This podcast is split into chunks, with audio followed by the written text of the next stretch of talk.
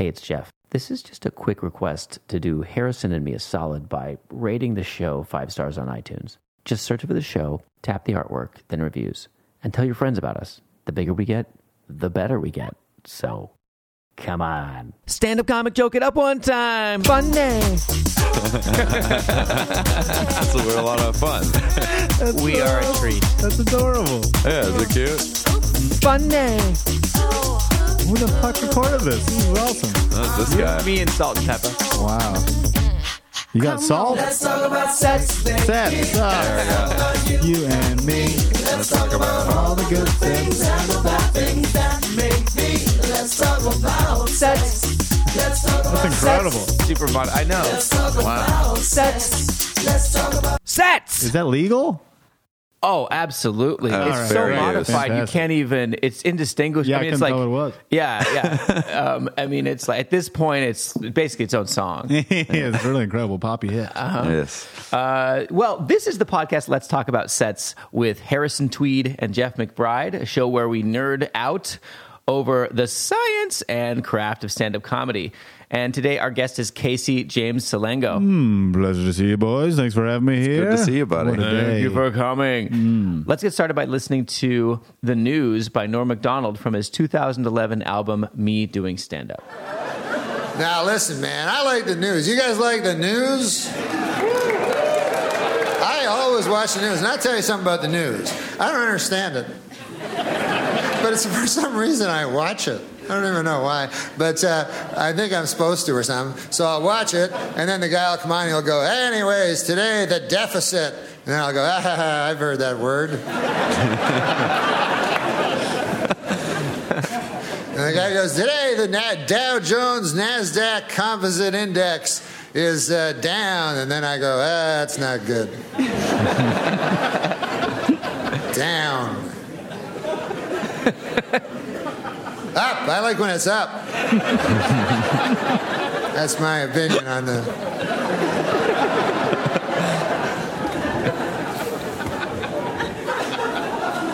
Seems like there's too much news, like, you know, because now they have 24 hour news. Now, when I was a young boy, the news was half a hour. That was the whole news, you know. And a guy would come on and he'd have a tie, you know, and shit, and he would say the news. And it was a half a hour long. Now, it's 24 hours long. Now, it turns out that back in the old days when it was only half an hour, they had it about right. That's about all the news there is.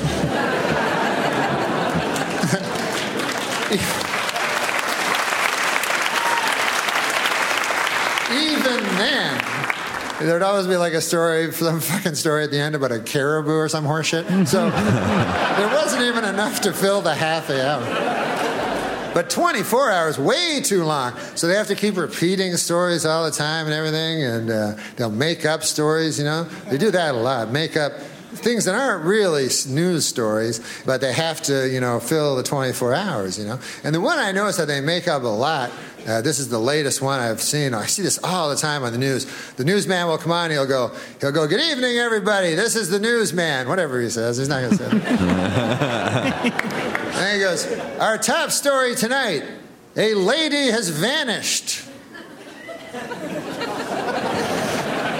That's the story. And then he goes, Let's go outside where there's another guy. So then they cut to outside. and then there's a guy outside, and he's like, Hey, listen, how's it going inside? We're outside and uh, we found out about this lady that vanished. Her name was Janice, and uh, they found her car here in the Taco Bell parking lot. And uh, don't worry about the car, it's fine. But uh, can't find hiding her hair of the lady. Oh, back to you. So, so then you're watching, you go, well, I don't give a fuck on account I never knew Janice in the first place. Matter of fact, I'm kind of happy it's Janice and not somebody I know. but then what they do is they start telling you about Janice, you know? And they go, hey, we got found out some cool things about Janice. And you're like, no, that's cool. I don't want to hear it. They go, no, no, you want to hear it. They can't help themselves. So they go, let's go back to Bill. He's uh, he's uh, still outside. And uh, how's it going, Bill? And Bill's like, it's all right. It's not inside, but it's cool. And, uh, anyways, we found out about Janice. Turns out she's a good lady. And uh, we found some friends of hers, and here they are. And then, sure enough, they show a lady, and it says, friend of Janice. And uh, she says, I'll tell you something about Janice. You want to hear about Janice? Janice is the type of lady that you could always turn to. You know, you ever want to turn to somebody? like if you got a problem or something, and you, you, know, you, know, you feel like you want to turn. Ever do that? or maybe your neck just hurts and you want to, anyways. The point of it is that once you swiveled your head over this way, the person you'd most want to see in your eye line would be Janice. And then they have Jan- another friend of Janice that wasn't the first one. And she'll go, I'll tell you, Janice, oh my God. She was the type of lady that she could walk into a room and light up the whole room, you know? And she didn't have a fucking lighter, not like that. She would just somehow, through sheer tyranny of will, she could somehow illuminate a room. I don't know. And that'd be Janice's third friend lady that's not one of the earlier two. And then she goes, I'll tell you about Janice. Is that who you're asking about, Janice? Janice was the type of lady that you could be talking to your best friend in the whole world, and then Janice come in and you go, fuck you, I'm talking to Janice. Because Janice is better than you. Come on, let's face it. She's better than all of us. So, anyways, then you're at home and you start liking Janice. You know what I mean? You start getting invested in her. You go, God damn, that Janice is cool lady. I would, I would like to meet her one day. That would be a lot of fuck. I forgot she vanished. ah, just my luck.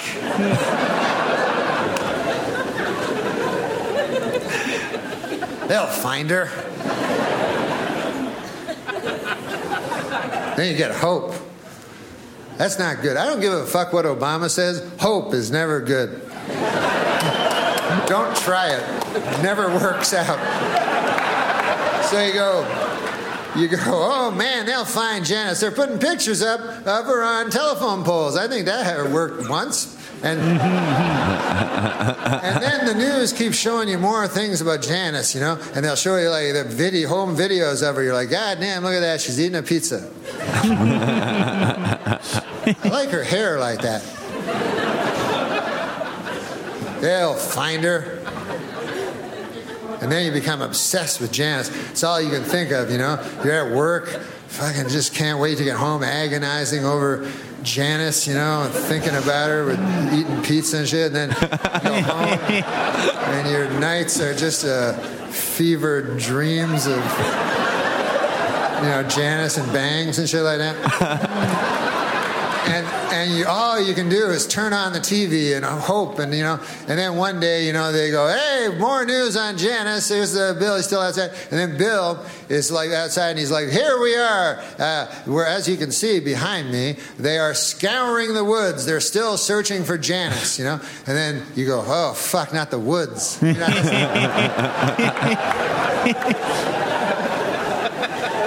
Nothing good ever happens in the woods. I've seen enough of these fucking stories to know that Janice ain't coming bounding out of the woods anytime soon. She's like, hey, what's going on, everybody? I, I'm just taking a stroll through the woods. What are you taking my picture for? I was just, just let us take a stroll through the scraggly woods. Now, if they find you in the woods, they always find you in the same place. Every time they will find you in a uh, shallow grave.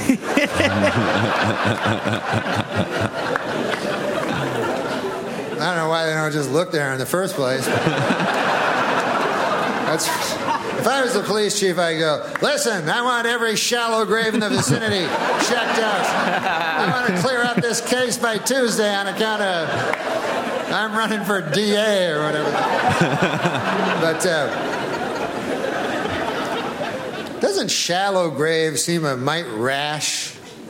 You know, like these serial killers are supposed to be so shrewd and cunning and everything, you know?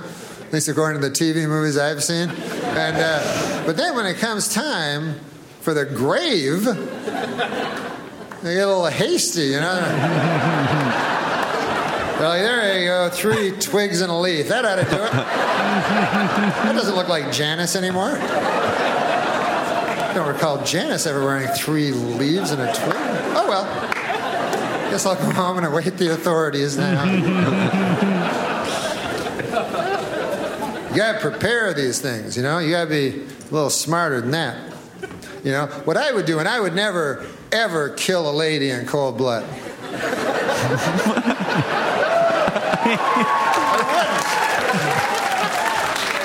I know I say that now. I don't really know. I can't predict the future, but I don't believe. Uh, I know there's no river long enough doesn't contain a bend, but I believe that right now, and it might just be vanity. I don't think I would. Uh, I would kill a woman in cold blood. But if I did, I would plan it out very carefully. You know, because there's a lot at stake.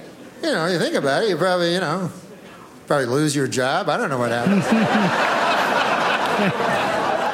The theme today is word choice. Yes, it's uh, great. So why did you pick that bit? He, there's just words he uses like uh, that's like it seems so stupid because he's, he's doing this anti-intellectual thing that you were saying you don't like, which I actually like because it's like I don't like people seeming pretentious or whatever. So he's like he's using first of all he's using this like dumb character to be like I don't understand the, news, and then but he's actually like making a point about how 24 hour news is a bad thing and it's like a problem. So he's making a larger point, but like the word choice, just like um, I think he said psychosexual sadist, because he's like saying all these. He sounds dumb as hell for a while. It's kind of like I think Mitch Hedberg used to do this for a while, where like he would he would seem like he didn't know what he was doing. It's like what the fuck is this guy talking about? And then he says it's such a perfect joke that he didn't even think this could come out of this man's mouth. That uh, he was just like the the wonder that this guy who's just been fucking around can do something like that. So like the way he's just like ah, he's just like mumbling through some stuff, and then he comes out with a phrase like psychosexual sadist. It like hits you so hard. Yeah. it's in such stark contrast to, every, To the all the other character stuff. that he's Yeah. developing for Same thing like caribou, just like little, little words yeah. like that. It's just like words. Maybe that. so he says there's a caribou at the end or some shit. Just the name Janice. Yeah, It's he like really- a funny name saying Janice it over, over and and He over. plays with like regular turn of phrase so well. Like when he was saying like, "How's it going in out there?" I was like, "Oh, it's no indoors." Yeah, but like, there's little moments like that where it's like most people would just like uh, like oh you cut to this guy outside, but he like adds this weird little character. Eh, it's Mm-hmm. Yeah. not inside, but like other people wouldn't do that. Or he's Yeah, like yeah. the police come out. It's done by Tuesday on account of me running for the DA or whatever the fuck. yeah, it's yeah. like most people wouldn't. it's so add- thrown away. Yeah, most people wouldn't add that kind Yeah. of character development into like a small thing, but it really like layers it and Yes. makes it good. I like it. So one of- what you're saying is you like that Norm Macdonald paints a picture of himself as a buffoon, Yes. as an idiot, Yes. and uh, but then he breaks that character by having these flourishes of intelligent language. Yeah, I really like that a lot. I like. I'd rather that too because I think there's a thing about comedy, like point making comedy, that really pisses me off. Uh, it's like they're not here to fucking hear. You're not, you know, running for office or whatever. You're just trying to make me laugh. But Yeah. if you can like. You know, like a Bill Maher or something like that. I fucking hate his guts. Uh, but like, uh, you just like, yeah, just pretentious, irritating, like smarmy. But if you can like weave in a kind of point that people are like, oh yeah, in like while being an idiot and being like, oh, I'm just saying this and this is also a joke. I Yeah. think that's more effective and it doesn't bother me. On I- the last recording that we did, I stumbled on a metaphor for this. Uh-huh. That if you want to make, we were talking about political comedy, Yeah. and if you want to do political comedy nowadays, it's like trying to give a pill to a dog. Mm-hmm. You have to wrap it in bacon. Yeah, And absolutely. you have to Yeah, not yeah. know it's there. and Yeah. You have to be. And the dog's like, oh, I love bacon. Yeah. And Yeah, then yeah. you're like, gotcha. and you like it, what I'm what I'm loving this. I I keep running into this split uh, over and over again when you get into these discussions, which is that there are some comedians they just do not dig people who are out to make a point. Yeah. right. Yeah. and then I have these other ones who are just like. Oh God, I, I want to say my truth, Yeah, yeah, and I want to yeah. do it with comedy, Yeah. and th- it, it's an interesting divide Mm-hmm. Yeah, there's a lot of people like that. There's some people that are really good at it, and it's great to watch. But I don't like Yeah. feeling like I'm being preached to. I'm here to like I'm listening to comedy Oh, absolutely. to not. laugh. So, but if mm-hmm. you're making points within that, and it's like the joke is more above the point, that's what I want. If the if the point is more important than the joke, uh-huh. that pisses me off. So make the joke, but if, and if you can make a good point within that, that's funny. I'll I'll eat the pill. Yeah, absolutely. I'll eat the pill with the bacon or wrapped in it. So uh, yeah, if people just going up there like. I Like I saw a fucking um, uh, oh, it's a musician, Tom Morello. This is not even related, I guess. Uh, he's from uh, Rage Against Machine, but like between every song, you would like rant at us for like five minutes, and I'm like, what the fuck, man? It's like fine, just say it in your goddamn song if that's what you want to say. I Shut heard up. Green Day did the same thing. Pick Yeah, it's and it's like I care about the environments a little. Yeah, but just play brain stew. yeah, and I don't want to like, yeah, yeah, I don't want to hold people back artistically, but I think uh, Mm-hmm. Twang your string, motherfucker. Let's go. Yeah, when people are like, when people are like, this is the real truth, and you don't understand, I'm like, oh, shut the fuck up. We were talking about silly word choice, and we were talking about why you like you picked this bit. I just picked this like s- certain words like uh, scraggly wood, like Mm-hmm. even him saying like half a hour. That's such an I know. strange way to say silly. it. I can't and believe I, that. I love it. I don't know why. It's just like such a strange, deliberate choice. I hear a lot of really good comedians do this, where they'll take a, a phrase that is so commonly said Mm-hmm. a specific way that none of us think about it. It might as well be a word. Yeah. Half an hour. Yeah. Half an hour is basically a word. Yeah. One word. Yeah. Even though it's a phrase, it's so so so to take that one thing, you are the expectations you're going to say half an hour and the and he shatters that expectation basic joke structure by by saying half a hour it's so it's a cheap trick Yeah. but it is done with great expertise uh, in this And I example yeah. feel like when he wrote that, he didn't think of it as a cheap joke. He's like, eh, it's funny if I say it in a different way. Yeah, he know? thinks it's like weird, and it's just like Yeah. I don't know. It's more interesting. I don't know what he thought he was saying, but just like little things like that just makes you listen more. It's like weird where you can just like blaze through that. Yeah. but it's like there's a lot of care put into everything he's saying, even how dumb, no matter how dumb it sounds. Well, I one thing I love about uh, Norm Macdonald because I hadn't listened to this album. I'd heard like a clip of him saying the thing about Obama. Like, oh, hope's not a good thing. I like that he has like because we've talked about this a lot on the podcast. How like great a lot of great most great comics are contradictions. You think they're going to be something, and then there's like, whoa, he's like that. Really? Yeah, yeah, yeah. Um, and he has the delivery of a guy you're like tuning out who's sitting on a porch. Yeah, it's like, yeah, yeah. See, guys, sky's gray. Right? Yeah, yeah, yeah. gray. And then all of a sudden, it's like, but then people, women getting raped, and you're like, what? Oh, you're saying something over here? It's great. It's kind of like this lull, and then just like, Yes. I don't know. The sound levels are really, really funny on it. I think yeah, it's very interesting. it's a very you sound a little bit like norm do you know that do I do. Yeah. Oh, interesting. I didn't. Know. You have an I- I- articulate mutter. I I, felt like I was mumble. on, a lot of people say they Mum- can't understand me. I like mumble a lot. I just felt like I was on a porch and I was tuning you out Really? Yeah, yeah. my voice is I mumble, and it's like my voice is the same tone as like room tone, so people don't hear me ever. I'm talking all album- day. Is that going to be your album name? Room, room tone. tone. It should be. It should be room tone. That'd be fucking. I'm gonna write that down. Room. Um, Something tubular. um, yeah, yeah, it's good to say Yeah, something yeah. too. It is. Um, He does have he does by the way he does have very standard setup though. Yeah. Uh, he'll say it's too much news. Just too too too much news. Premise, right? Yeah. And then he then he justifies it, Yeah. right? He'll say when I was a kid is you know is half an hour. And they talk about a caribou. And Yeah, like, yeah. so he's very he then justifies it and then pretty soon he's like boom, here's this new premise. But it's so conversational Yeah. you could miss it. yeah, you just get in the funny stuff. I don't think you need to like. He doesn't need to set it up complicatedly, and uh, it's cool as hell. So I, I love it. I love that kind of thing, and I love the yeah the low intellectual. I don't want to. I don't like comedians who are acting like they're smarter than the audience. Mm-hmm. You know, like uh, you know, like Bill Hicks. I think is a great guy, and Yeah, yeah. I've never. I don't think I've ever laughed once watching him. I think he had he was right about a lot of stuff. Made a lot of great points, but I don't need a guy like telling me how much smarter than he is than me. So you you're not I would imagine you're not a George Carlin fan then. I am a George Carlin, but he's also a guy who like He's kind of a goofball I think while he's he's doing good at what he's doing, but he doesn't like make me like belly laugh. That Mm-hmm. what about. Chris Rock? Chris Rock. Oh yeah, Chris Rock's great because he's Yeah. but he's like the way he delivers it's just like Yeah, crazy, yeah. and he's like yelling it, and it's like wild, yeah. and uh, He's a he's he is preaching at you. though. yeah, absolutely, and I love. Why like, will you take it from Why will you take it from Chris? I think maybe the Take it. he's a little more. Um, maybe it's the theatrics and the joke behind it. I like theatrics a lot. I'm a big wrestling fan, so like anyone who's like very theatrical and big, Mm-hmm. I like that. For some reason, um, I don't know. I guess I will take it from. I don't know why I'll take it from Chris other than Bill Hicks.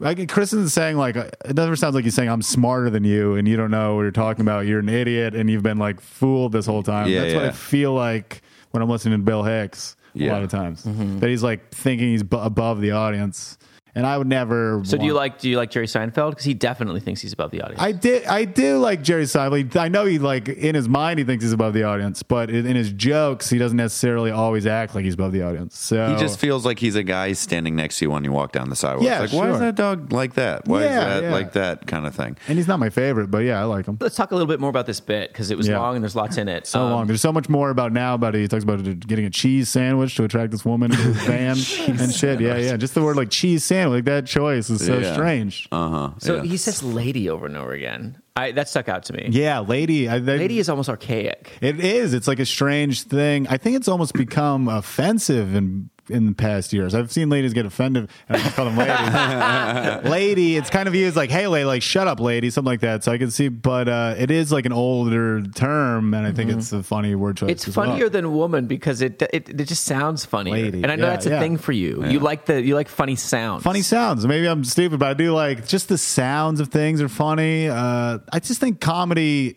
is best when you're not thinking about it that much. I love that idea of like like I laugh hardest when either early in the morning or late at night because like I'm shutting down my brain or my brain's getting jump started. So I'm Yeah. like at my most vulnerable to like emotional reaction. And I love uh or I'm also most vulnerable to like cry in the morning if I see or hear something that's sad. And I love any comedy where like like the best part about doing comedy, I've realized this about myself is when I go and I'm about to do stand up, before I get to the venue, I'm a little anxious. Uh-huh. Once I get there, I'm like, and I become a comedy audience member mm-hmm. watching like my friends do stand up. Yeah. If I can get in that audience member uh, mode, I'll do better stand up because my Ah, I brain will not be like thinking about stand up. I'll be thinking about Yeah. that I love comedy. Yeah, I If think that that's, makes I think that's wonderful. That's Yeah. great. I just think thinking is the enemy in most. to me personally, whenever I'm thinking about things, it's when it's, everything gets fucked up, and I need to slow down and not think. I'm always best at things when I'm not thinking, and I'm just relying on my instincts. Yeah, it's funny because this our dynamic we joke about a lot is that he's like very very type A. Jeff's like so very type Yeah. A, and I'm very uh, like weird and dumb and like Yeah, yeah, just yeah. a goofy ball. But he, but it's kind of like th- that's why it kind of works because it's like we complement each other. Like, uh, You do most of the complimenting. oh, that's funny. but um, That's funny. but I realized like I, I sometimes my mom was more like type A and and the way she raised me Yeah. to like do things it like really made like type A-ness really frustrate me. Yes. So like I kind of like am like uh I like push it away if Mm-hmm. it like approaches the approaches me. And I've realized, but I, I think we're in the same boat as like we we like to just be like these goofy little dog boys. leaves in, your leaves in the little wind. dog boys. Yeah, Yeah, yeah, yeah, yeah. And um, so I love hearing your perspective Uh-huh. because it clearly works for you. It is polar opposite from my starting Mm-hmm. place. Uh, everything, every element of my life has to go through this almost robot-like intellectual Mm, yeah, yeah, filter, yeah. and it is just that's just how I am. To the uh, right down to just like basic social interaction, uh, I have to like think in terms of rules and guidelines Yeah, and things yeah. to act like a normal human being. Yeah. And the same thing goes with, I mean, comedy, there's a lot of instinct going on, but I definitely need, I mean, you saw me just preparing for this podcast. It took hours. it's great. You told me about how you count your chews. It's crazy. so I, I love, yeah, I love like numbers. I love quantifying Yeah. things. Yeah. So I, I love all that. I'm just nerd, nerd, nerd, nerd, nerd, nerd, nerd. Yeah. Um, and I think you get, you can get to the same place, but it definitely, I would say that yours is, is, is, is a little faster and easier on you for sure. Yeah, yeah, yeah. um, but I can't.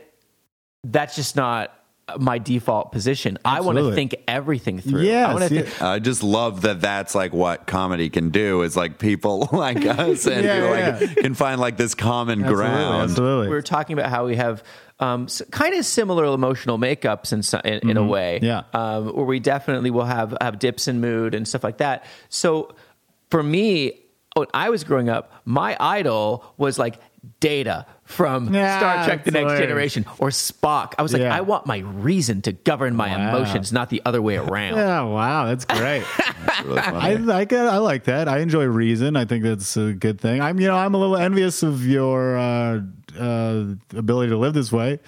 I'm 'Cause- envious of yours. It's so much easier. I mean, it's much easier. It's much easier. But I also just fuck things up constantly and everything. I'm just like flying. which makes for good comedy. It's great, yeah. Yeah. Well, it's like every day. It's like I've never learned anything before. it's like I've no past experience, and I'm just floating through the world hoping nothing goes wrong. that might be our pull quote from for the every day. It's like I've never lived before. Yeah, it's That's so funny. It's fun, but it's it's exhausting because it's like So no wonder Things you love Norm Macdonald. No Yeah. wonder. I mean, he so Yeah. fits like your worldview in a way because he's constantly. Uh, I, there's almost like the thing you're talking about is almost like a childlike view of the world. Like Yeah. you're, you're you're constantly experiencing it anew. Yeah. which is so much benefit in that. I have to work to do that. I have to think real hard in an adult Yeah, fashion so yeah, that I can be childlike. yeah, that's yeah, it's hard. It's hard. Yeah, and when I think about comedy, the things that like.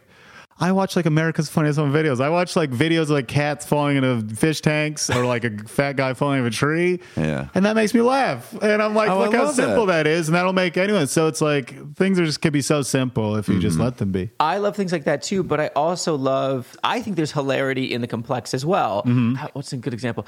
Like uh, Monty Python is often very complex Uh-huh. uh, and very and silly, Like layered. Yeah, yeah. and and absurd and weird, and you, and they're just like getting off into these really incredibly strange Yeah. areas that take a little thought to be like, why am I even laughing at Yeah, yeah, this? yeah, yeah. They see the structure of it. There's like it's like structured silliness, and Mm-hmm. it's. But it's got like Louis C.K. who is uh, you know who like does this very. He's the one guy who's like kind of preachy, but he does it from like the schlubby everyman perspective. Yeah. But it's Yeah. also he's saying huge like. I love this bit about abortion from his last one, where he's Yeah, like, yeah. "That's not killing. Well, it's, it's it's killing a baby. It's not killing, a but that's fine because uh, human life isn't important." and I was like, "Ah, this is a great, It's so unique funny. perspective." I like And Burr's really like approach too, because Yeah. Burr will be like make a big statement and then they'll start applauding and be like, "Nope, I don't read. Yeah, I, don't read. I don't, read. Yeah, Follow so- someone else." Yeah, And it's exactly. So great. I Yeah. had to learn this painfully when I first started because I came in thinking George Carlin is the way to go because he's so influential on me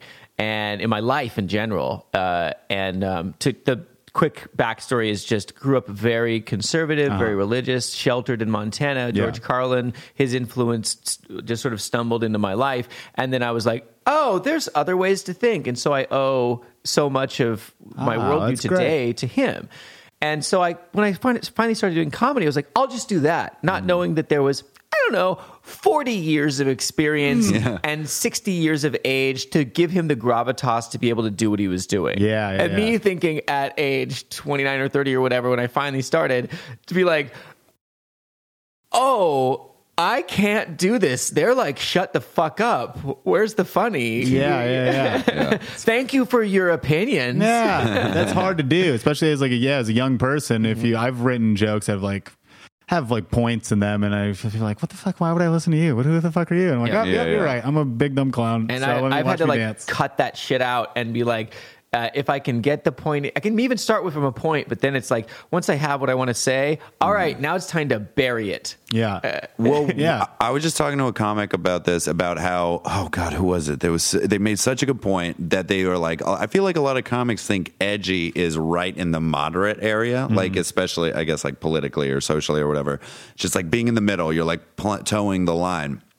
But then they're like, no, it's really over to one or the like past what you're, and that's where the really funny, edgy stuff happens. Absolutely. I've realized that like if I have like an opinion I have in real life, uh, you know, just like in life, it's just like the way I think.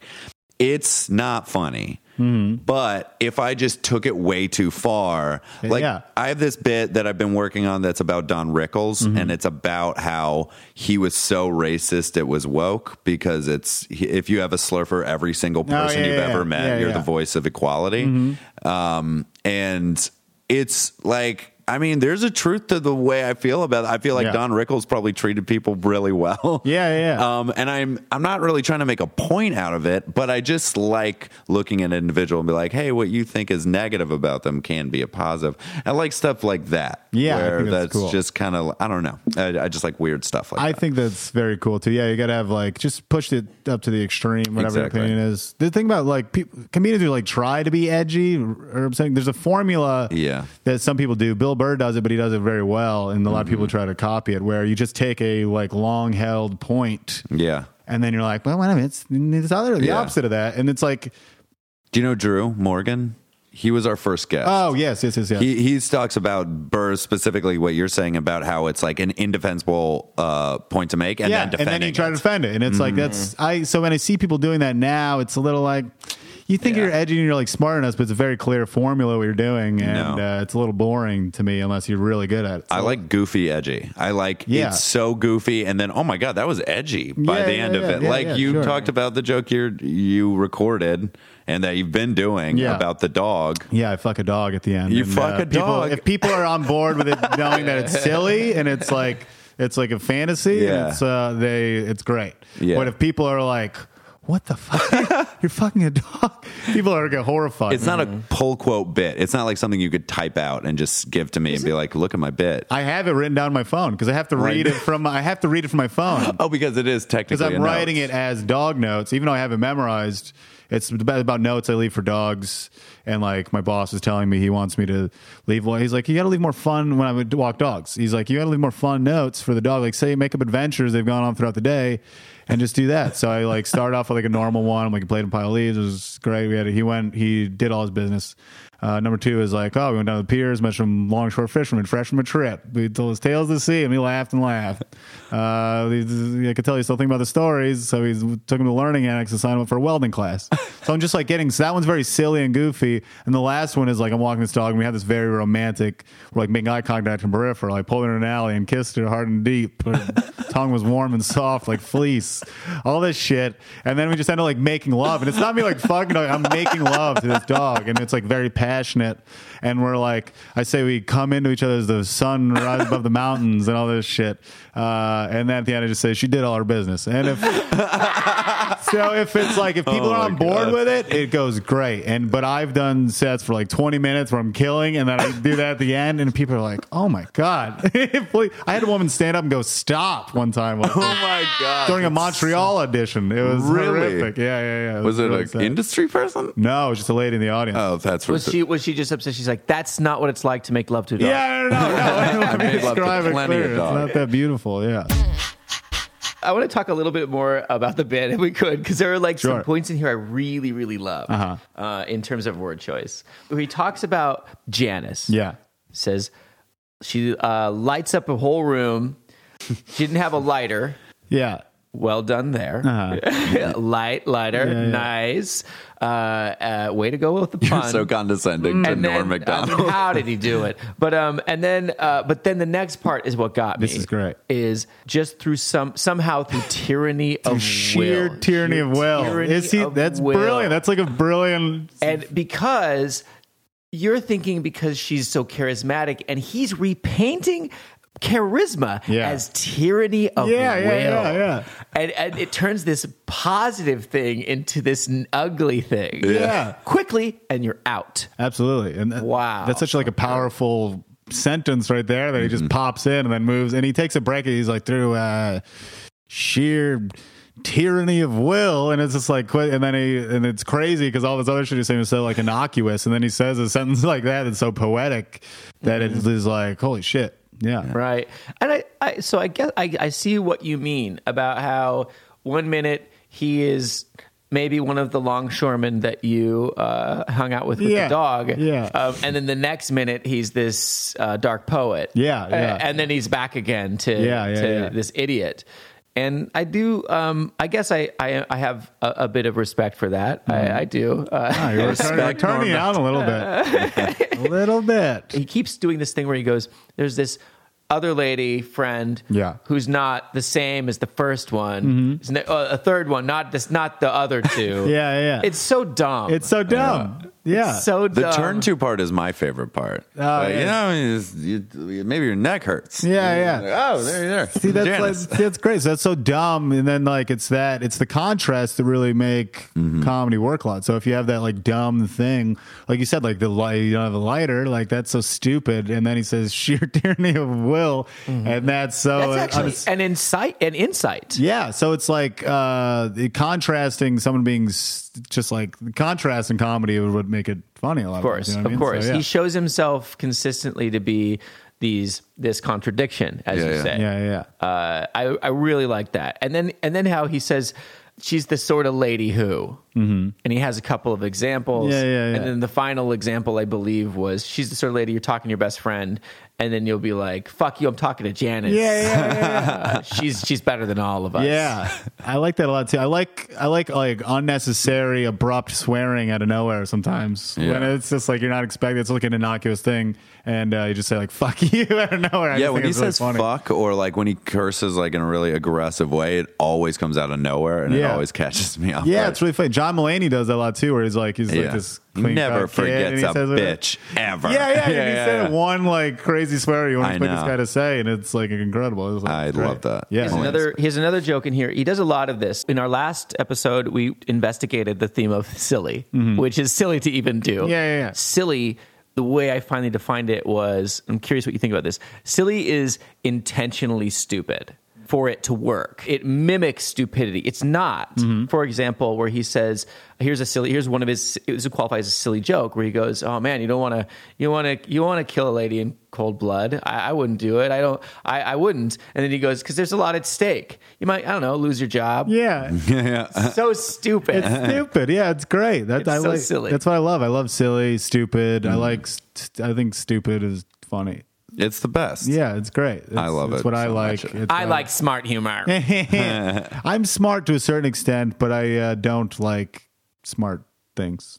I guess I'm not smart. God, So you sound I just couldn't like figure him out. now. You sound just like him now. He's like, I don't like, I don't like clever things. I don't like smart I things. know, I'm like, I know. You're He's- fucking doing it right now. I know, but you it's a good talking trick. I know. I don't know. Maybe I'm wrong. I'm not saying you're wrong. I'm, I'm just wrong. saying it's interesting. I'm dead wrong. I'm, dead wrong. wronger than you. That's true. I didn't realize because I always just, I, I guess when I'd seen you perform, I was like, I bet his influence. When you said Brian Regan, I was like, oh, for Yeah. fucking sure, that makes so much sense. But I didn't like until we listened to this. I was like, oh my god, you're so much like Norm, like in so mm-hmm. many ways. Not like, uh, like you're not inauthentically you. You're super authentically you. But I didn't see. I would never put you two together until we listened to you, and I'm talking to you now. Yeah, It's it's- crazy. I take words from him, and uh, yeah, Regan is my like the silliness influence. Yeah, yeah, yeah. Uh, so I don't know. You're fun. Come on. Let's talk about sex. Our guest today is Casey James Salengo. He is a stand up comic, a writer, and an actor. He also has a podcast, The Good, the Dad, and the Ugly. It's about three ignorant guys who bring women on their show to domesticate and sophisticate them on their wayward ways.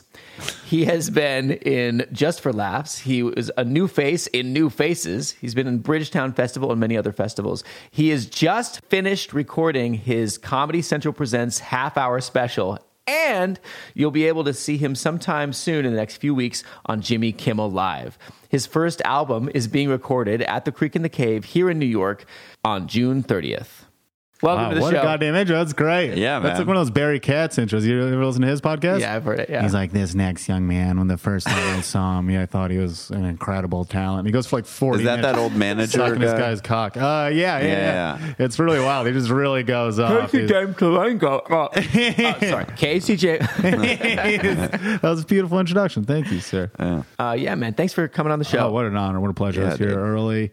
Uh, had some Brussels sprouts in the area. Yeah, Gave- yeah. Gave me diarrhea, and we're but we're all clear now. But that's cute. You had a nice little uh, Sunday brunch with the lady. With the lady, we love Yeah. brunch and brunch is the That's best. great. We love to have a little brunch, Brunch and blow. staring each other. Yeah, we get a little blow. Sure. You had some questions for Casey. Yeah, I was just uh, wondering because you're you're about to record Mm-hmm. your uh, album, Yeah, which is crazy. Yeah, it's crazy. Is it surreal?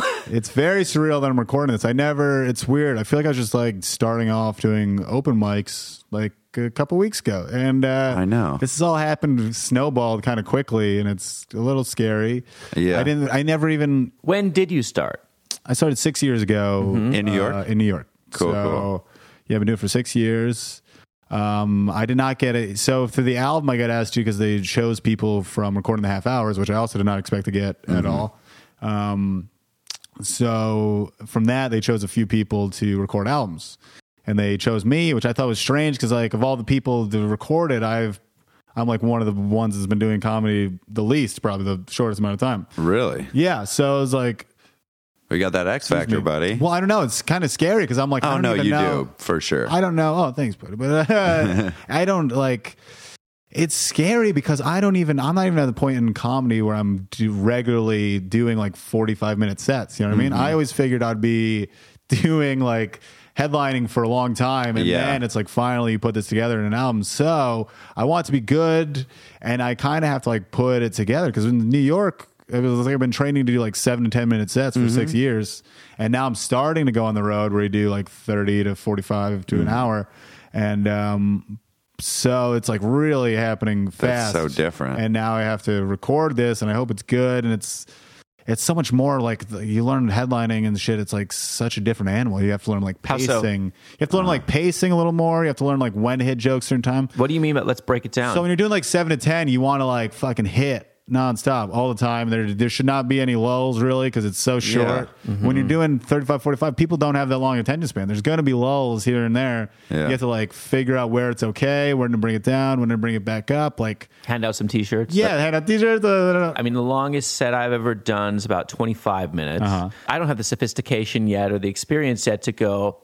I better pace this right. I'm like, here are all of my best bits. yeah, yeah, yeah, Yeah. And I still do that too. And uh, I'm, the pacing is something I'm figuring out. I don't necessarily have a. Um, So what's what's an example Handle on of it. something that taught you something, like an experience that taught you something about pacing? Do you have anything like that? It's more like watching. Other, I just did like a headlining gig with Brendan Ayer, and he's a great He's comedian. great. He's been doing it a long time. So I watched him.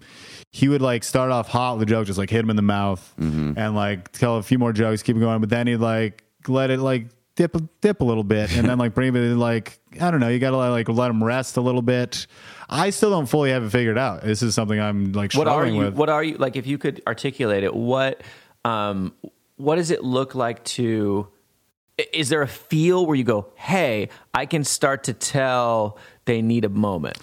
I think there is, and I'm starting to get that sense, but I don't fully have yet because I'm still at the point where I'm like, I just have to literally fill this time with all my jokes. Yeah. This is all the jokes I have, and uh, I just want to do like the best ones either up top or at the end, and like put with some of the weaker stuff in the middle. So I don't have that figured out yet. And for me, it's a lot of um, I basically write about like four topics. So I have to figure out where because it's going to be like a long time talking about this one thing, but there's like ten jokes about it. A long time talking about this other thing, and I have to figure out like where to place the things. Like, should I start like more fun? And like get them on my side, or should I start with like the darker kind of stuff that actually set the- explains who I am Uh-huh. and introduce them to me, and then go into the fun? And that's something I still don't know. I try to switch it up here and there, but um, Yeah, yeah, I don't know. It's just a lot to learn. Yeah, you, you, you sort of mentioned this uh, when you said, okay, my, my, my dog banging joke. Yeah, yeah. About how you'd have this 20 minutes where you they were totally with you, and then you did this relatively dark, surreal, fantastical bit that goes into bestiality territory. which, Yeah. You know, it's kind of tough to pull people along Sure, into that. sure, sure. Um, uh, so you, there, there would maybe be an example of where the pacing wasn't quite right. Yeah, absolutely. Where just like that would tank a whole set, and it's so much. It's hard because that joke is very different from a lot of my other jokes, uh, and it's just so it's a little jarring at times unless people are fully on board. And you have like you have to have like a weirder crowd that understands. Yeah, be, nobody wants to talk about bestiality. It's not great, but Yeah. uh, it's just like. Uh, you can understand it's a joke, and uh, if people just like understand it's a joke, and you talk about dark themes as a joke, it can work. Well, it's a a magic trick because, it, like you talked about this when Brandon was on, was on for different reasons. He was doing a magic trick. That's kind of a magic trick. You're not. I, I don't think intentionally doing it. It's just like your your fun loving nature takes hold of the audience. What is the magic trick? The magic trick is that he got them to laugh at him at making sweet sweet love to a dog in an alley. Yeah, yeah, yeah. And the way you got them there is that you painted it in this way where she is no longer a dog in Yeah. the story. You're describing her the way you describe like Rachel McAdams. Absolutely, yeah. And it's just like this beautiful woman. But I mean, I think it might be maybe the disconnect could be that you were doing it in an alley and that's not how you treat a dog lady. Nah, maybe that's it. They don't want to take it to the Ritz, the Ritz Carlton. Yeah, people would probably like it then. I think people forget while I think the joke is so long too. People forget what I'm doing. By it's the a time I get- delirious bit. By the time I get to the third one, they forget that I'm talking about how I was supposed to write ridiculous things about these dogs so the owners would read them. And they just think I'm talking about fucking a dog and how I love to fuck dogs. But I'm like, that's not what I'm saying at all. You Yeah, forgot the whole uh, premise of the joke. Right. So if people remember the premise of what I'm talking about, they can be on board and they like it. Mm-hmm. Yeah. So that one's been, yeah, that's been like, I keep taking that joke out and putting it back in and taking it. you love it, and don't you? Taking it out, putting it in. You love that know. joke? Yeah. I love it. It's fun. Yeah. Those are bits are the most fun to write, and Yeah. they're also for me personally. I just love bits that are like I really want to personify something that's w- and and like make it weird. I just have a one of my favorite bits to do that we played on here is just I'm literally just describing what gentrification is, but it's uh-huh. lions in a jungle, and the black people are panthers. Uh-huh. And it's one of my, and I was like, I'm really not even saying a joke. I'm just describing, Yeah, but yeah. it works really well and it snowballs really well. I just love anything where you're, uh, the well, we've talked about this a bunch on the podcast. Just juxtaposing, it's like mapping, like Mm-hmm. like adjusting. Um, it's like Mad Lib style. Mm-hmm. Like you're taking something out and putting something that doesn't belong there in there. Yeah. and it's like that's one of those jokes where you do that like brilliantly. And I'm assuming that you do it mostly at the end of your set. I do at the end of the set. I mean, I've Yeah, it's built just up. it's just because I put it at the end uh, because it's a natural. If it goes well, it's like a natural applause at the end, just because it's been such a long thing, and people Mm-hmm. Yeah. are just like impressed that I talked that long about something. Yeah, so, Uh, it's kind of like it, it just cues kind of applause, which is a good way to end a set. For sure. Your with your half hour, what was it like selecting material for that? Well, it was fun. It was good because I recorded a few months before, and um, I mean, it was it was kind of easy because I don't have a ton of time. You know, doing kind of six years, I probably have an hour that I really like. So it was like parsing it down from that and jokes. As, so that was fun. But then the hard part was I told you like two days before they called me and we're like, because I recorded something for another thing that I don't even know if it exists or what the hell is going on with it. But I recorded like this eight minute set for something else. And they're like, uh, you might not be able to use that eight minutes in the half hour. Uh, you think you, do you have another eight minutes? And this was two days before I was supposed to record. I'm like, I've been running this for months. No, I don't have another fucking eight minutes that I can just put in.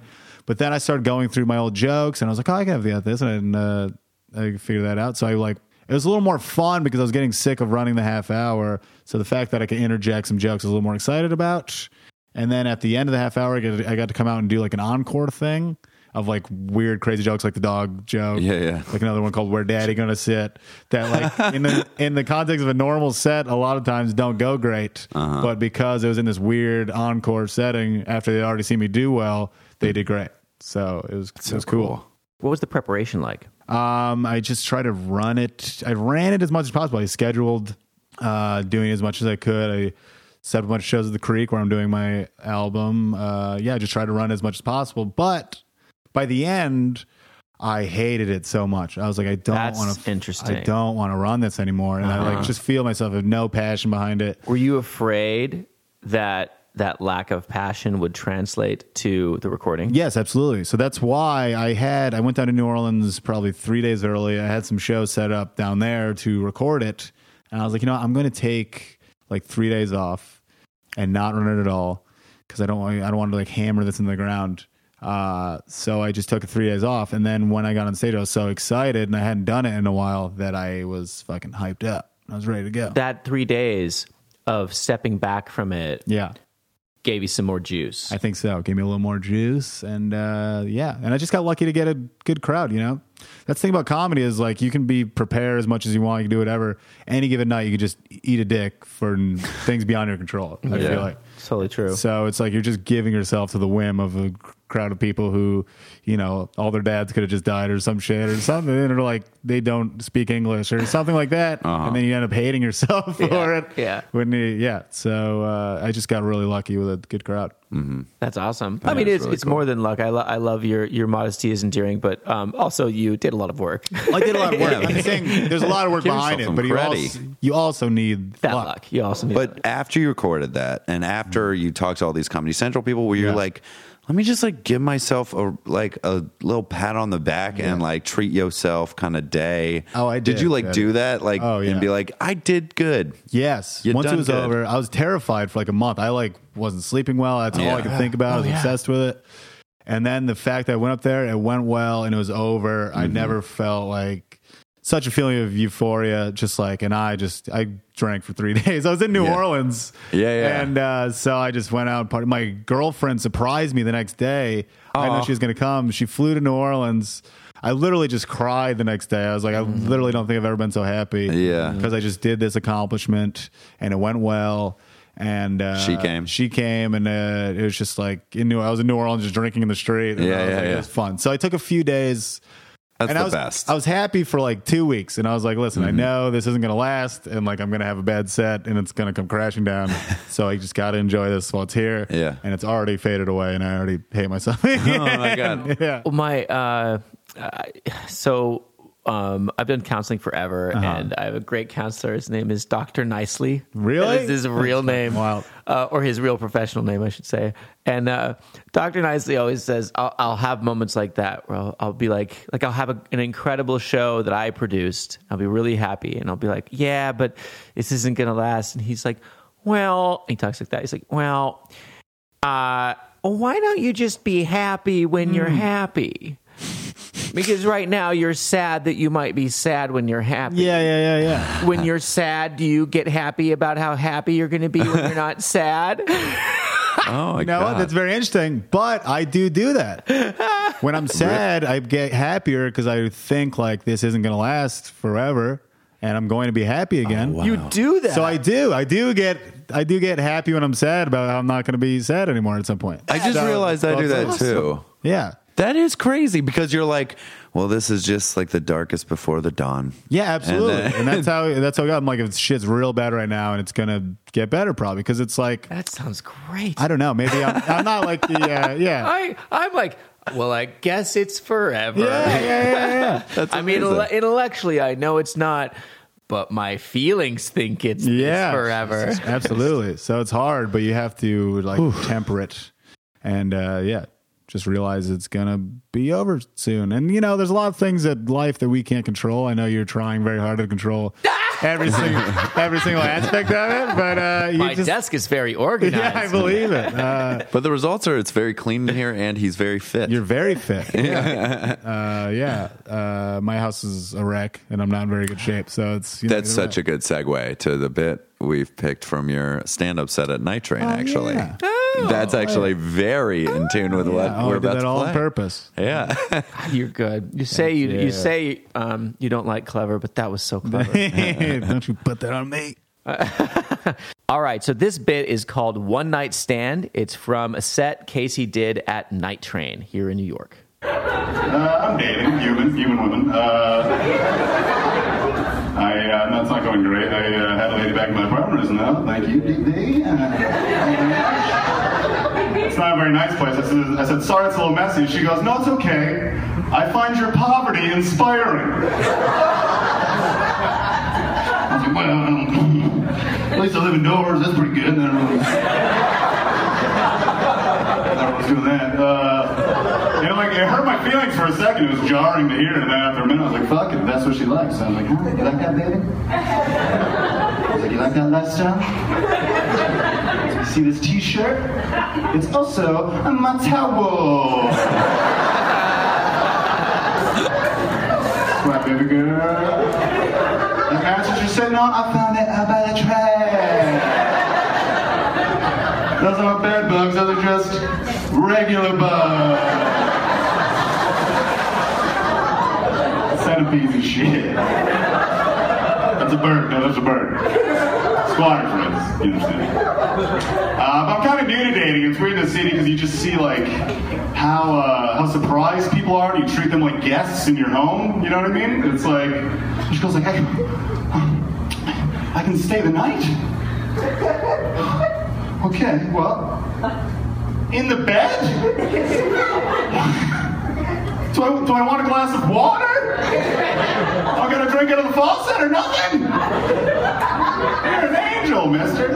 And I don't think it's being nice, you know. I just enjoy the warmth of a human in the nighttime. I don't, you know, I don't understand these guys are like, I'm gonna, I'm gonna come. I'm gonna, you gotta get out.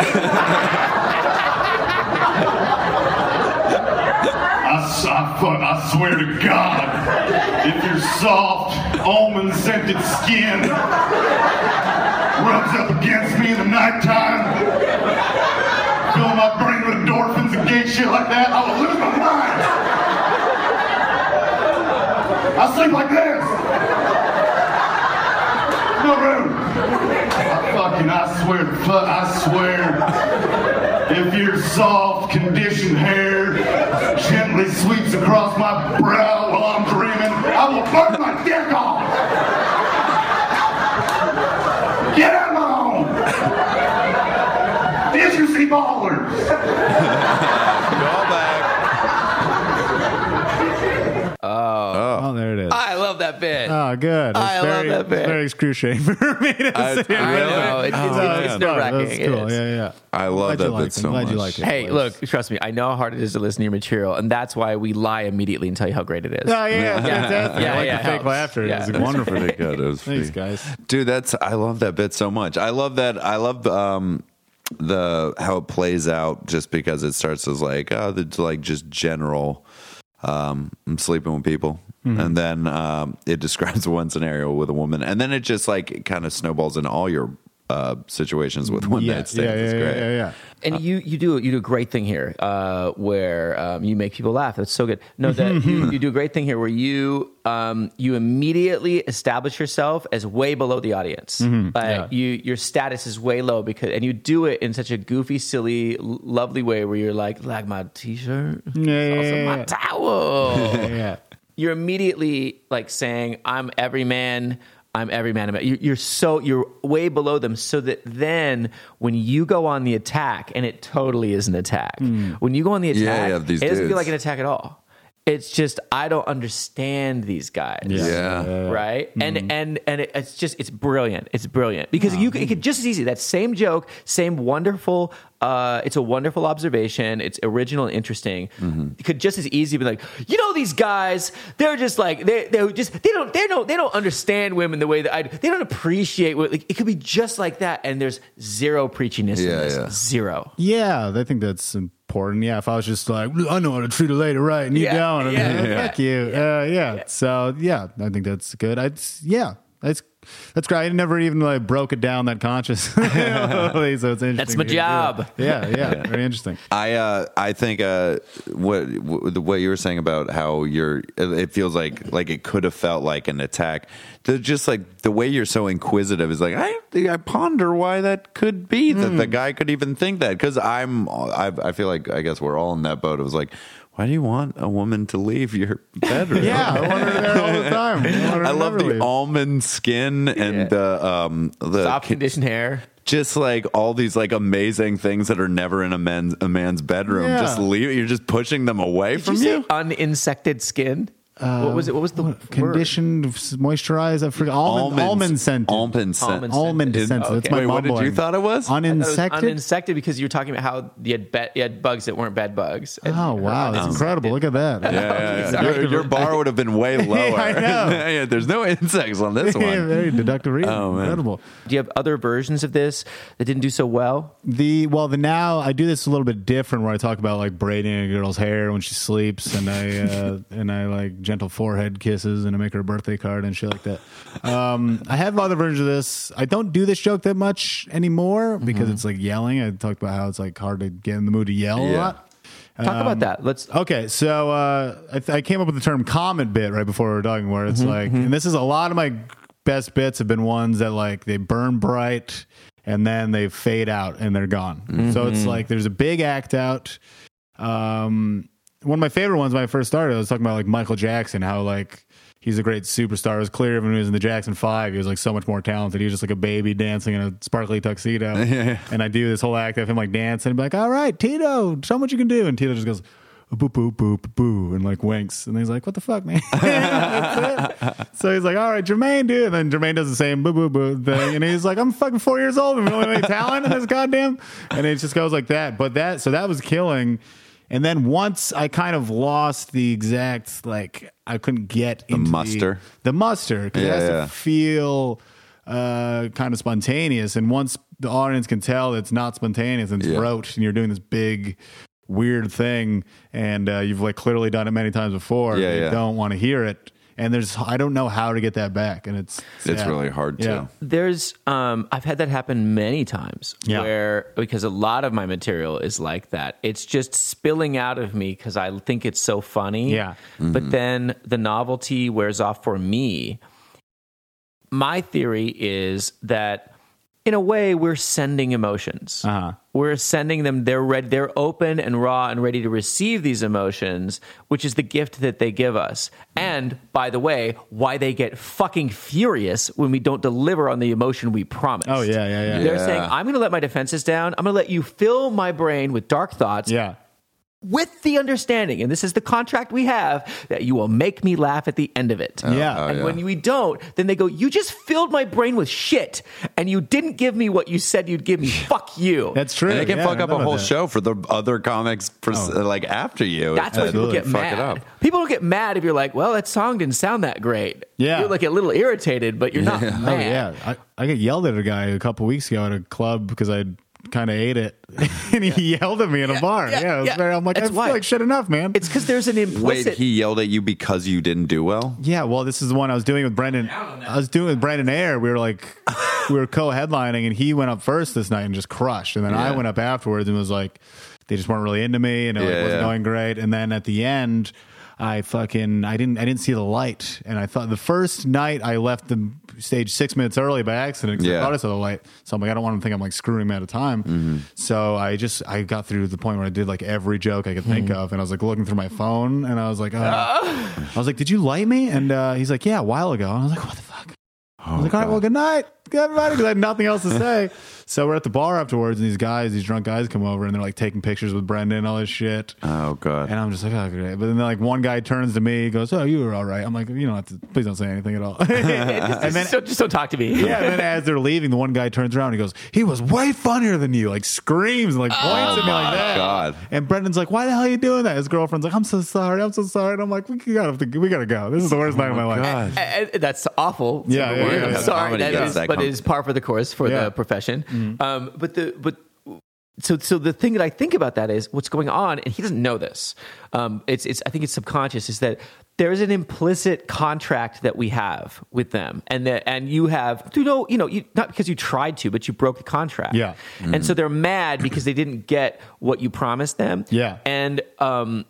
Uh, but they gave you what they promised to give you, Yeah, yeah, which was yeah. I'll shut up and listen to you and let you fill my head with stuff. Yeah, yeah, yeah. To bring that back around, when you break that contract and you don't deliver, one of the things that you're not delivering on is I feel this emotion and I'm giving it to you. It is infectious. Mm-hmm. And would, some bits rely on that. Yeah. On you feeling it and delivering it. And when you don't feel it, it comes off as canned and, as you said, rote. Yeah, absolutely. And so it's hard to manufacture that Yes. feeling when it's gone, when the novelty's over. Yeah. And so that's where you're, I love your your phrase. It's a it's a bit that's like a comet. It's a comet bit. It burns brightly and then it's gone. Yeah. Um, because that is it. You feel it. You feel it. You feel it. You feel it, and then uh, Yeah, uh, yeah, yeah. I don't feel it anymore, and neither do you. Yeah. Is that what comets do?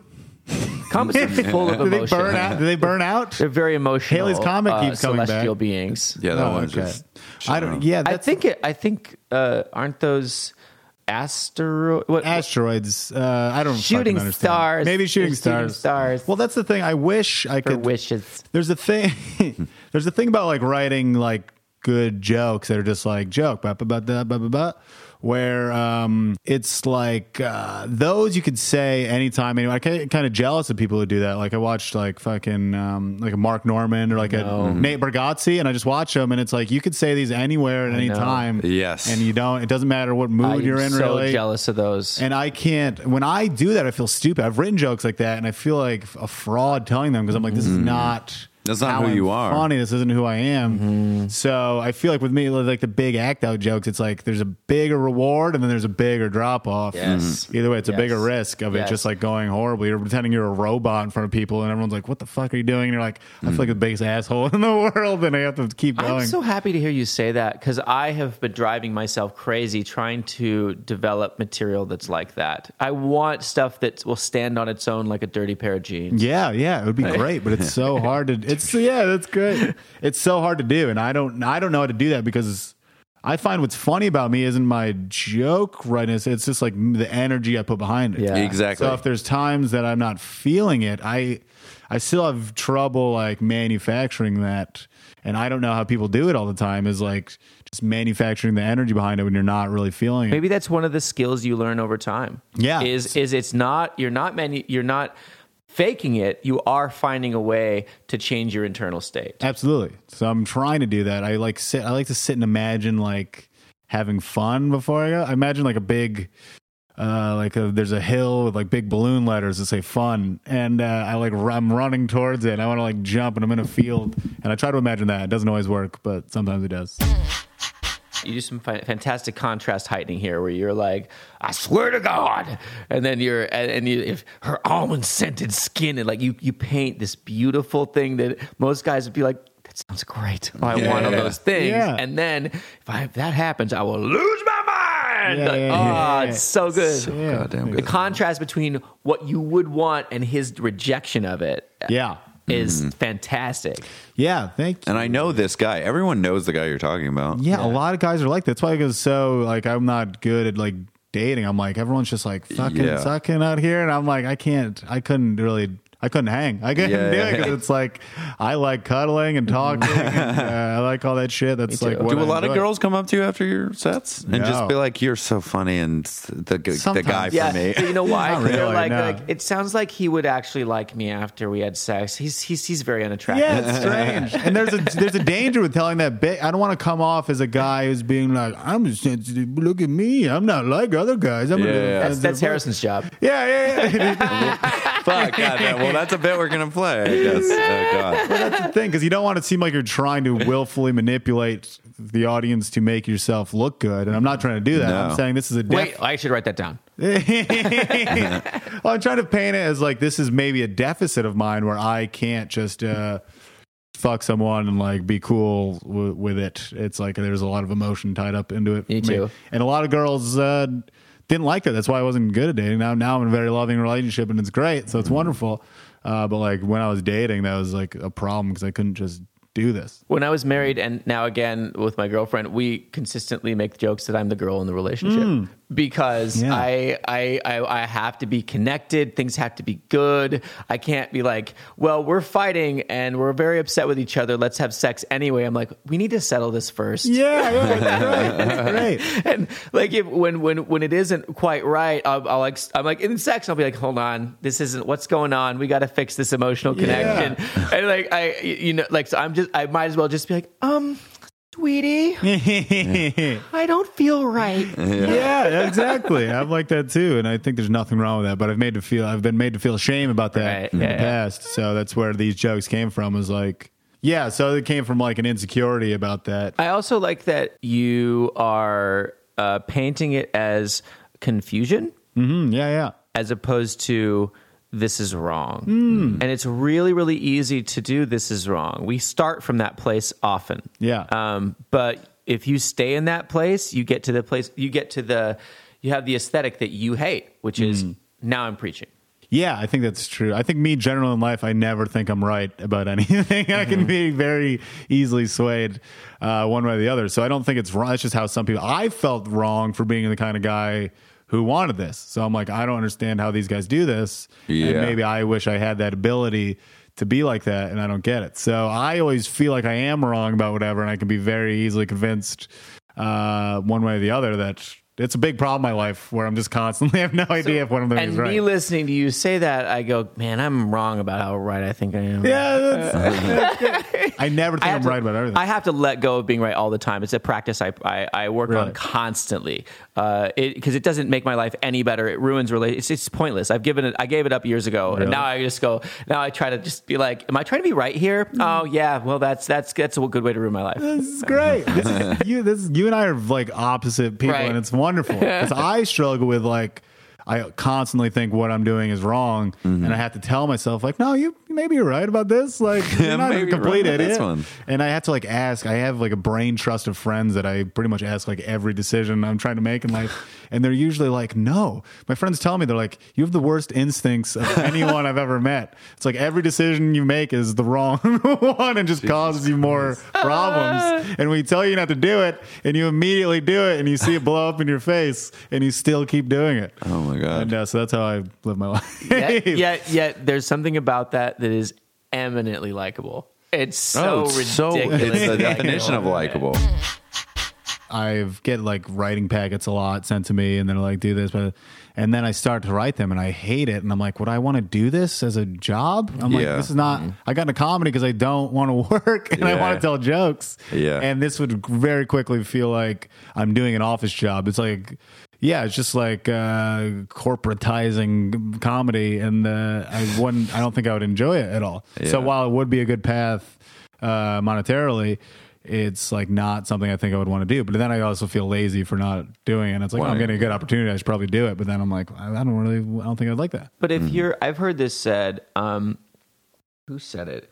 It was. Oh, I know. It was Greg Behrendt. Yeah. Who has a very interesting, weird career. Uh-huh. He's a stand-up comedian who he was on a show and he had a book. Yeah, it was. book. He's just not that into Yeah. you, and he blew up as a relationship advice guy. But that's not who he is. Yeah. and he made a bunch of money off of it. And I heard him talking. I think it might have been Maron, and he was saying he's just like he's like yeah. He goes, I was really depressed and miserable doing that, and sure, I'm glad I have what I have from it. But he said, if you, the rule I have for myself now is. If I have to sell myself on something, it's not for me. Ah, that's great. and. I would recommend other people think that way too. I think that's great. That's really, that's great. really great. And it's hard because it's like, you should just be, you feel like uh, all this shit when people are like, you know, grind every day, do this constant, you know, people have that kind of attitude about Mm-hmm. shit. And it's like, this isn't fucking what I want to grind for. That I'm not Yeah. grinding.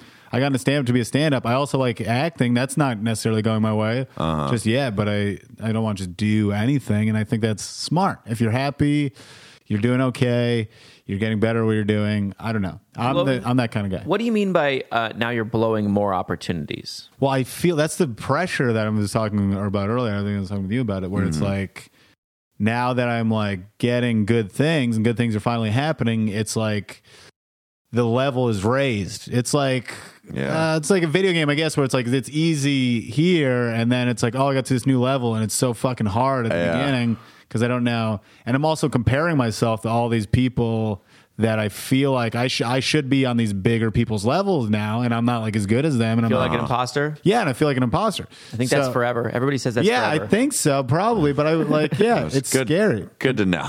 Yeah, so it's like the more opportunities I'm getting, the more I feel like the more opportunities I feel like I'm blowing Hmm. by not uh, doing it because I'm getting more like auditions that I'm not getting. Mm-hmm. I'm not getting. I'm getting more writing packets that I'm either not getting hired for or just not doing it all. So, Yeah, yeah. I really. What was the point I was going to make? Yeah, it's hard. And everyone I talk to who's a writer, they also talk about how, like, if you're a late night writer, how grueling it is and Mm-hmm. how, like, uh, you're writing in that person's voice. So you kind of start losing the connection with what you're trying to do. Um, That's what Jeselnik said about writing for Fallon. I yeah. I Yeah, absolutely. So you're that, writing yeah. jokes for this. And then mm, a lot of the people I know that have started writing for late night or other shows have, like, pretty much quit doing stand up. Mm-hmm. And they've just kind of that. And I do not want to do that at all. And I don't want it to take away from stand up. Yeah. And, um, Everything wants to take away from. Yeah, everything wants to go. And Everything. the whole industry, a lot of times, they want you to do anything but stand up because that's not making other people money. Stand up is not like that popular an art form. It's like all the other shit you can do for them that they want you to do. So the everything, yeah, everything they send you is like they, they wants to take away from stand up, even though stand up is what got you where you are. It's like it's it's like it's almost like uh, if you're a farmer and you're like, well, I raised chickens so I could ride horses. That's the yeah. well, that's the Mitch Hedberg joke. You don't like, love chickens? No, I don't fucking love Yeah. chickens. I like riding horses. Mitch Hedberg has almost the same joke. Where he's like, um, where he's talking about, he's like, oh, you stand up, can you act? And it's like, oh, you're a chef, can you farm? it's like, no, I'm just doing this. Yeah, That's so fucking fucked good.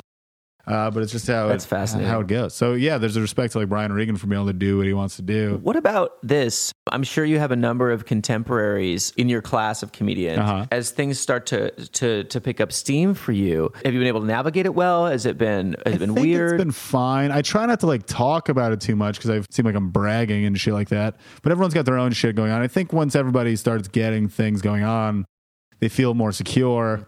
But if you got a friend who's like really bummed out and like things aren't going that great, you can't just talk to him about the, you know, all this other shit that's going on for you. So it's a little weird. There's been a couple times I've gone to open mics and like I don't know if this is in my head or not, but I feel like people are treating me a little differently. Ooh. And it's like I'm not. They're I was here. you I was here- I was here two weeks ago, and we were doing the same shit. Like, to don't. be fair, you've been wearing an actual crown around. Yes, I wear a Like- crown. I wear a full mink You had the suit. funniest post about like wearing a leather thing. Like, Oh yeah. what did you post? That was I one of the funniest things I've I ever think seen. I said when I can't wait to get this money and uh, show up to open mics. What is it, wearing a leather wig and like I forgot what I wrote. wearing like a wicker suit and I light suit. Myself on Yeah, fire. light myself on fire. It's the because that was always the funniest thing I noticed was that when guys when when I was coming up, guys would uh start something would happen, something would happen, and then they come back to the open mics. They'd always have a leather jacket. Oh, they would that- always buy these fucking nerds who should never be wearing a leather jacket, and they finally get money and they put on a leather jacket. Let, yeah. uh, let me to, to that point. Uh, so when I got divorced, Yeah. and my life came apart, um, I was like, well, time to buy a new me. Yeah. and the most expensive piece of clothing I've ever bought was a leather jacket. Yeah, and I was yeah. like, and I put it on. I'm like, I love this leather jacket, and I'm still devastated. I'm Yeah. still, I'm still so great. broken. but you look cool as hell. You look sad and cool. You could pull off leather jacket. You've got a you've got a good build. You for do it. have a You're cool. leather jacket. I have you? a beautiful That's divorce leather jacket. The, the divorce, Divorce jacket. jacket. That's great. I'm saying a lot of these people did not should not be in a leather jacket. Yeah, but it was so pretentious uh, because I was trying to compensate for some, Yeah, for absolutely. for the Yeah. misery I was going through Yeah. and this like cri- identity crisis I was experiencing. That um, it was the only time in my entire life I was ever called ever called a douchebag. no, yeah. I fucking earned Really? it. Oh. Oh yeah, I'm not and you douchebag. are one. So like, that's oh boy. Come on. Let's talk about sex. Do you want to play a clip? Do you have a clip you I have would in mind? love to. Cool. So this is also a relatively long clip. I love it so much. Okay. Um, it does exemplify a few different things. Yeah. Number one, it's it's Brian Regan. Yes. And Brian Regan is the master of either I'm stupid Yeah. Mm-hmm. or everyone else is stupid. And he's it's always he's always playing off of that Yeah. for the most part. He also one of the things that he's a, he's brilliant at is it's never he doesn't have a a victim in his jokes. Yes. Uh, and if you listen Oh, to him in right. interviews, he, is, he that is his life philosophy. He's Yeah. like, I would never want to hurt someone in my comedy Yeah, yeah, yeah. that is rare. Yeah. And it comes through. He's it's just he's so full of love and caring. He's the nicest guy in comedy. Yeah. He also, for people who don't know, uh, You Brian. met him at just just for laughs. oh yeah. you? I was like marking out. Uh, I'm sorry. couldn't- That's how I knew you like Brian Regan because Yeah. you like posted like I met my like I hero. was circling him at a party, and I just like couldn't. I was like, I want to go say, it, but I couldn't, and I just finally just had to go up and be like, "Here, How'd I'm it a go? Comedian. He was very sweet. He was like, "All right." I think I was like fangirling a little too Yeah, hard, and he's like, "All right, that. all right." But he like took a picture with me. Was very nice. Uh, we didn't like have a conversation because I was too like, right, you're too too. I was too geeky moonstruck. and nervous. Mm-hmm. But um, yeah, he was very sweet. I think that Brian Regan is the greatest living comedian who doesn't rape anybody. Yeah, I think because he's the Yeah. one guy that I can think of that has made a giant career purely from stand up. Yeah. He's never done anything on TV. Yeah. He has no credits to his name aside from stand up. And Yeah. he is the most famous man within, as he said it, within a, a mile of his show. yeah, yeah, yeah. And then he walks out and no one knows who the fuck he is. But the moment you come across Brian Regan's material, you're a fan for life. Oh, absolutely, absolutely. I It- he is, and it just, he, he is stand up. I've yeah, I've turned people onto him because they've been like they think he's like hacky like dad joke shit. Yeah, and I'm like, no, no, no, no, no. You gotta. He's a listen. genius. He's Yeah, yeah, brilliant. And he also does something else that I really am a, am a fan of. I'm, I'm so fanboying here. Yeah. Uh, is that um, I- I think it's so hard to do, and he nails it. His topics are ridiculous. Yeah. His topics are emergency room, food, refrigerator, Yeah, yeah, yeah, yeah. phones, Yeah. and he nails it. Yeah, absolutely. So Truly. this one is from uh, one of my favorite specials. It's uh, "I Walked on the Moon." Mm-hmm. It's from 2004, and the bit is called "Emergency Room." Just recently had to go to the emergency room though, and I had some stomach virus thing. I almost called an ambulance. It's weird, even considering calling an ambulance for yourself. You know, you call ambulances for other people, right? What are you supposed to say about yourself? Can you come get me? yeah, I don't feel so good. Just come on in, I'll be lying on the floor.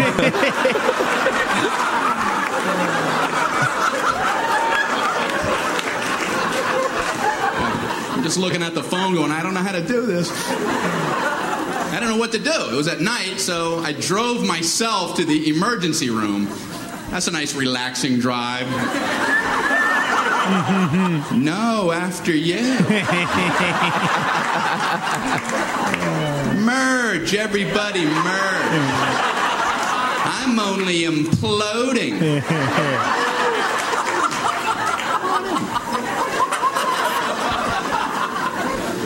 So I, I pull up at the entrance to the emergency room. No valet parking. I mean, if that's not the biggest oversight in our solar system.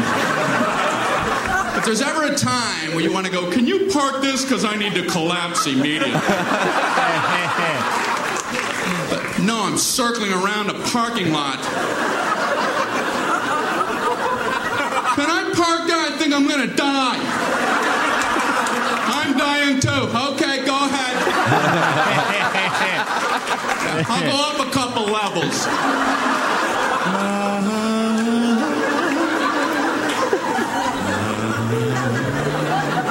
Unbelievable. I don't care if you're driving yourself or someone else to the emergency room. You still want to get out and run in with them. Are you supposed to drop somebody off and go park a car? Okay, you go in.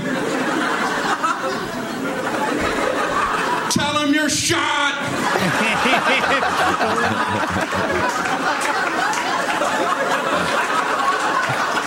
Ask them if they validate. Unbelievable. So I finally park, you know. I go in to check in. They ask the most insulting question when you check into a hospital. What seems to be the problem? Mm-hmm. What seems? Well, it seems. It seems like everything on my inside wants to be on my outside. but I'm no doctor. what kind of condescending question? So they check me into my luxurious half room. There's a curtain down the middle with a mystery patient on the other side. And he's moaning over there. Thinking, man, they're never going to help me with him moaning like that. So I got to out moan him, you know?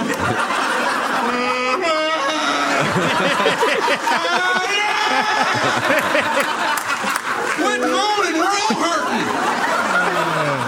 The whole floor is like a haunted choir. it's got to be hell to work in this environment. So I'm killing time writhing. Nurse finally comes in. How are you doing tonight? I'm on a gurney.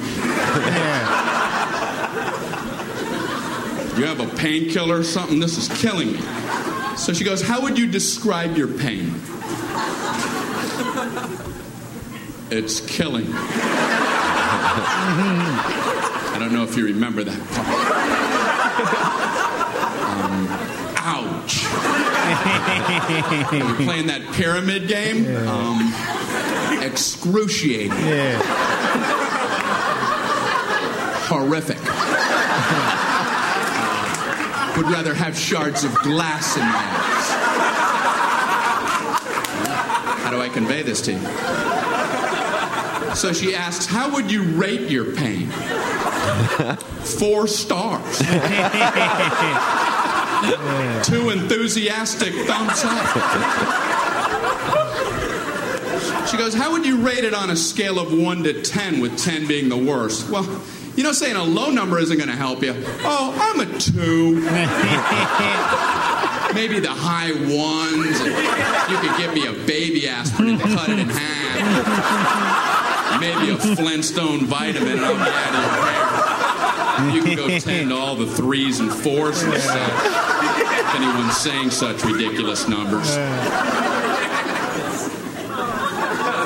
I couldn't bring myself to say 10 though, because I had heard the worst pain a human can endure is getting the femur bone cracked in half. And I don't know if that's true, but I thought if it is, they have exclusive rights to 10.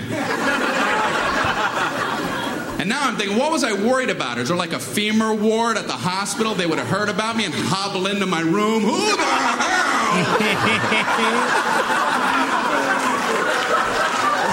had the audacity to say he was at a level 10?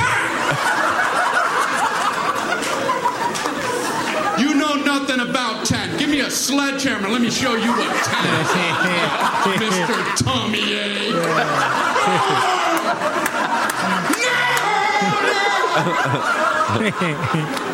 How can I possibly say 10?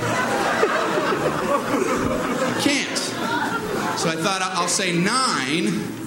And then I thought, no, childbirth. I better not try to compete with that. And then I'm thinking, you know, it must be hell giving childbirth when your femur bone's cracking.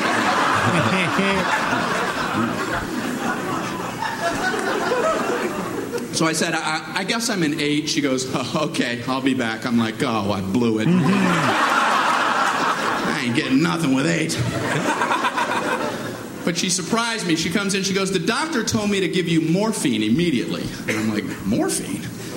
That's what they gave the guy in Saving Private Ryan right before he died.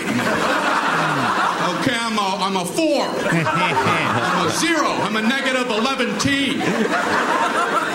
Morphine. So they gave me morphine. Wow. All I know is about 15 minutes later, just for the hell of it, I was like, I'm an eight again. Guess who's an eight? and they finally checked me out. I'm walking down the hall going, say eight, say eight, say eight, say eight. Happy eight day. Did you get some eight? Mm-hmm.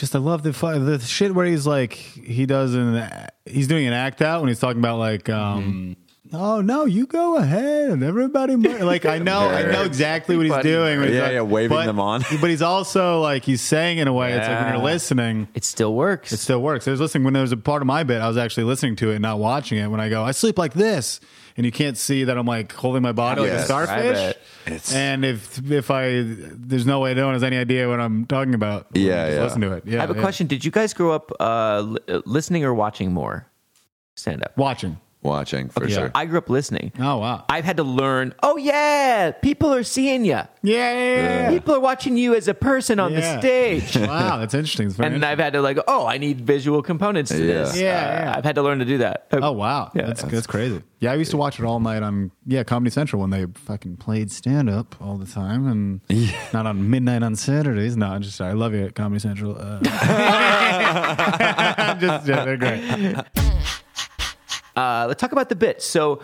Uh, I love his word choice. I think Yeah. is masterful. Yeah, absolutely. And I know from his interviews he's very meticulous, Uh-huh. right down to he scripts everything, Mm-hmm. everything, right down to he writes SFX in his notebook for sound effect. Oh, wow. He writes yeah, he, VIS for visual. Wow. uh, right down to that level. That's wild. and That's like daunting it- that scares me. Almost. I love it. just I'm like, think I done. don't do it. Yeah, I just please. hopefully will Yeah. make the sound I will effect. make it even more complex. Yeah, Jesus, that's great. That's wild. I didn't know that. I love it. For him, it's it's like a it's like a play that has a script that he works out. He takes it on stage. He he explores it. Yeah. Comes back. He takes that, transcribes it back. He says, "Oh, this is what worked. This is what I did in the moment. Mm-hmm. Now let's reproduce it. I'm going to write it all out. I'm going to practice it again and again. Yeah. Come back, and it's this iterative process back and forth. Yeah, Luxurious half room." yeah, that's beautiful. That's great. Immediately uh, getting us to see the crappy thing that we go into and pay so much money Yeah. for. this luxurious half and room. the Yeah. moan off.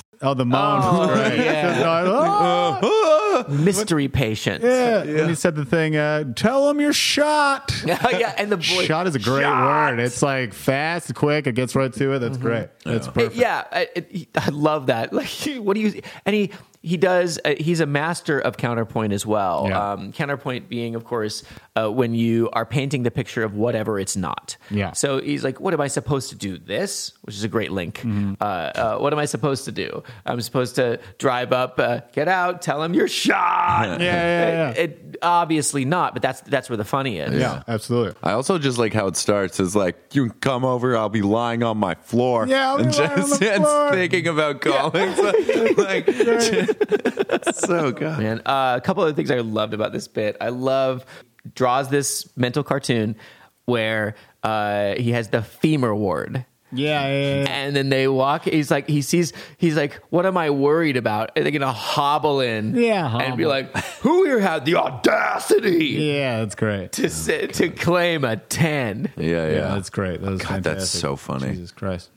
Yeah, and then they're like, I'll, "Let me show you ten The sledgehammer, Mister Tommy Yates." Mr. Tummy. That's great. You know what's so funny? This bit starts exactly how it like it starts the same way a Louis bit does about having um getting like uh opiate de- uh, suppositories Oh, yeah, yeah. and he's talk he talks about all these subjects but goes in the opposite direction as Regan and Regan's is like What do you- how do is mean? like 10 minutes longer and better I think Louis like they're like on a scale of 1 to 10 he's like who's not saying 10 Yeah, And yeah, it's yeah. just like 10 of course just give me drugs Right. and Brian Regan's like, "Oh yeah, I'm, I'm thinking about this. Like, I don't want to. I don't want to be too in pain. I don't. Wanna, there's other people that are in I- real yeah, pain. yeah, like, yeah. it's I- just I don't wanna be a jerk about different this. minds. Yeah, yeah, yeah. But and it also they both just started with, I had a stomach ache, so I had to go to the hospital. Yeah, yeah. And it's just like, the, and it. I don't know. It's just I love that. Yeah, it's great. And they're two of the best. And Well, how very would you different how would you distinguish the two approaches? Uh, uh, because he's almost like trying to defer to everyone else in the in the hospital. Uh-huh. Yeah, he's more passive. Louis yeah, yeah. more Yeah. like uh, unapologetic. Yeah, yeah, yeah. Which makes say so, sense. Bri- Here's Brian Regan just going out telling jokes for a living, no matter what. Here's Louis. I'm going to create a new comedy industry. yeah. Absolutely. Yeah, yeah. It's crazy. I'm gonna change the face of everything. Jesus, yeah. I don't know where these guys get the what. Like, why? I don't understand the design. I guess I don't have that in me to like just to create an empire. I don't. I know, know. like what is going on? And I think he did it by it? accident too. He kind of did. He was just like, I just make everything on my laptop. Yeah, he And it's kinda like, did that, but every comedian does that. Yeah, absolutely. It's just strange. I don't understand the mentality. I mean, from what I've heard him say, it's just like it's like I don't like that, so I'm going to do it this way. Yeah. fuck Yeah. you. Yeah. which is like core And he's just been he fucked is. over in the crazy. past. He's had a million of those jobs where he just hated it. Yeah, like absolutely. what you were talking about before. Yeah. because he's like been our staff writer on like Letterman and Like Conan, Dana Carvey show. Dana Carvey Yeah, show. Yeah, yeah. Also, like this was the there were as evidence of him bucking whatever anybody said really early. I don't know if you've ever heard any of the stories about how Louis, Mm-hmm. um, he uh, he just got when he first got money, he just bought a car on a credit card and wrecked it. Yeah, yeah, yeah, Oh, yeah. it was a Or he would- motorcycle. yeah, it was a motorcycle. A motorcycle. and a trombone too. Yeah, yeah. like, and jerked off things where he just on doesn't- it. yeah, I jerked off the trombone. That's oh, great. God, That's what I, this is the first time I didn't get that much money from recording that half hour, but I got it's the first. It's like the most money I've ever had in my life, and I've just uh-huh. been dumb. I've been dumb with it. I'm like I don't buy extravagant things. I've never had money, but I'll just like every bar I go into, and if they have a T-shirt for sale, I'll buy the T-shirt. I've got like full bar thing. apparel. I've got hats from Yeah, like Skinny yeah. Dennis. I've got this. I've got all this weird shit that I just keep buying, and it's like I never deserved money. I shouldn't have it. yeah, Yeah. Jesus Christ. By the way, like I, I have found in my life that I am always best friends with people like you for the most part, and Yeah. you because like there's something about this weird, bizarre dichotomy Yeah. of like I'm just like I, I I could I could create diamonds with how tight my ass is. Yeah. uh, over- Uh, over yeah, this yeah, shit. yeah, yeah. And like and here you are just like and you have something in you that I would love that that I would Mm. love that just like no one has ever said to me he's so chill. Jeff's just a chill dude. Great. Oh my God. Well, I mean, you, you're, uh, you know, you got your shit together. It's great. You send me a lot of emails that I that I barely responded to. I don't know how you let me come over here. I always, I always, that's always actually the test, by the way, is I send the boilerplate email where I've thought it through, thought every little thing through, like, here's the, here's what I need from you. Here's how it's going to look. Here, here are the different ways you can do it. I hope this, I hope you understand everything. And if I don't get anything back, I go, I know how this is going to go. Well, I hope Perfect this, test. I hope this went uh, okay or better than you thought. Fucking fantastic. All right, Dude, great. it's been great, man. Great, great. Come on. Let's talk about sex. Huge thanks to our guest, Casey James Salengo. You can follow him. He is worth it. And all his followers get free laughs. He is at Casey J. Salengo on Twitter and Instagram. His website is caseyjamessalengo.com. It is under renovation at the moment. Sure is. Yeah. Deep renovation. Special thanks to Norm Macdonald and Brian Regan. And as always, a big thanks to Salt-N-Pepa for not suing us, or at least not yet suing us, for the fairly used portion of their song that is so modified that it is almost unrecognizably different from the original. Yeah. Uh, thanks so much. Beautiful. Thank you for having me, boys. It's been a, quite a treat. What a Sunday. Let's talk about all the good things and the bad things that make me. Let's talk about sex. Let's talk about sex. Let's talk about sex. Let's talk about Sets!